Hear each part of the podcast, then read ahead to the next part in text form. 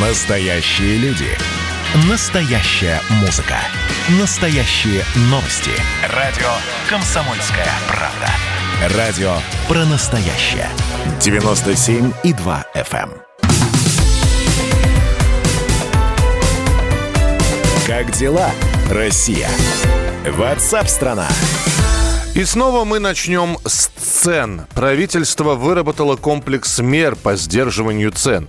Решили, что до 20 декабря будут заключены соглашения между производителями сахара и подсолнечного масла и розничными торговыми сетями. Эти соглашения будут действовать до конца первого квартала 2021 года. Соглашения предусматривают снижение цен при поставке для торговых сетей и ограничения для роста цен в рознице.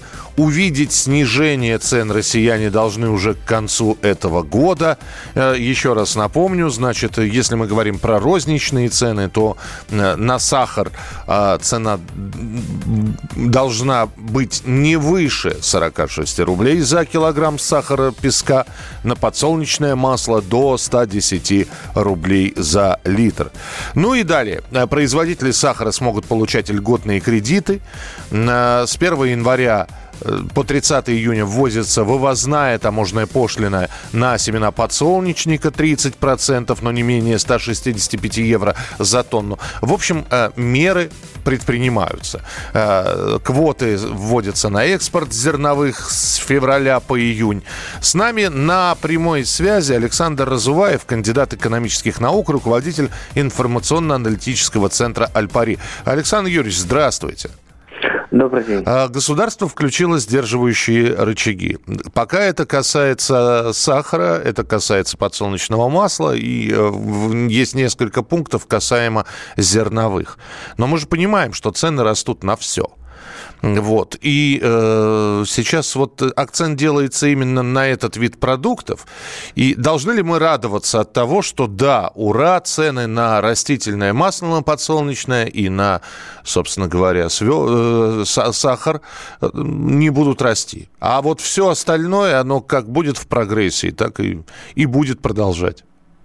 Ну, мне кажется, надо причину устранять, а не следствие. Политика Банка России у нас очень слабый рубль по итогам года. Российский рубль и турецкая лира – два аутсайдера текущего года. Опять-таки, почему это случилось? Потому что сильно занизили ключевую ставку. Мгм. Из-за этого рубль дешевый. И плюс людям ну, невыгодно держать деньги в банках. Люди покупают акции, покупают недвижимость, кто-то просто тратит. Из-за этого растут цены. Если бы у нас ключевая ставка была 6-8%, что при инфляции больше 4 вполне нормально, я думаю, что и цены росли бы помедленнее, и не было бы изъятия денег из банков. А так я не сторонник вмешательства в рыночное ценообразование. Были достаточно жесткие попытки, особенно в Москве осенью 98 года после дефолта девальвации. Однако особых успехов не было.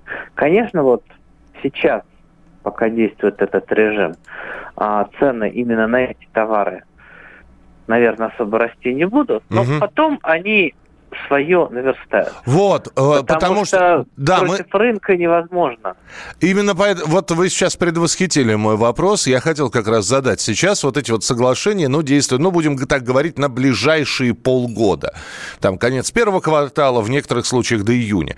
И э, вот наступает лето 2021 года, и вдруг мы видим, что снова с 46 до 70 рублей, а со 110 до 150. Вы вот это вот тоже предсказываете? Ну, я думаю, что как только меры, они же временные, закончат действовать, то цены наверстают тот рост, который был отложен. Это как пружина. То есть сейчас мы ее сжали? Да, да, конечно. Понятно. Спасибо большое. Спасибо. Александр Разуваев, кандидат экономических наук, руководитель информационно-аналитического центра «Альпари» был у нас в эфире. Э, Михаил, добрый день. Ну, круто заморозить цены после их подорожания. Молодцы. Нет, подождите. за- Никто не замораживает цены. На самом деле цены остаются гибкими. Э, То есть сахарный песок может стоить как 24 рубля, так и 36 рублей. так и 42 рубля, но не дороже 46. Э, это не заморозка цен, это установление планки скорее. Э, Все, мой новогодний стол будет просто, просто ломиться от сахарного песка и растительного масла. А вы знаете, а если вот взять хлеб, полить его растительным маслом. Ну, кто-то с солью любит, а знаю, что некоторые с сахарным песком это едят. Вот вам, пожалуйста, и блюдо. Так что э, про цены, пожалуйста, пишите 8967 200 ровно 9702. 8967 200 ровно 9702. Радио «Комсомольская правда». Ну что, это хроники Цыпкина на радио «Комсомольская правда». Имеет ли право звезда напиться, принимать наркотики и вообще вести образ жизни, который не может послужить примером подрастающему поколению?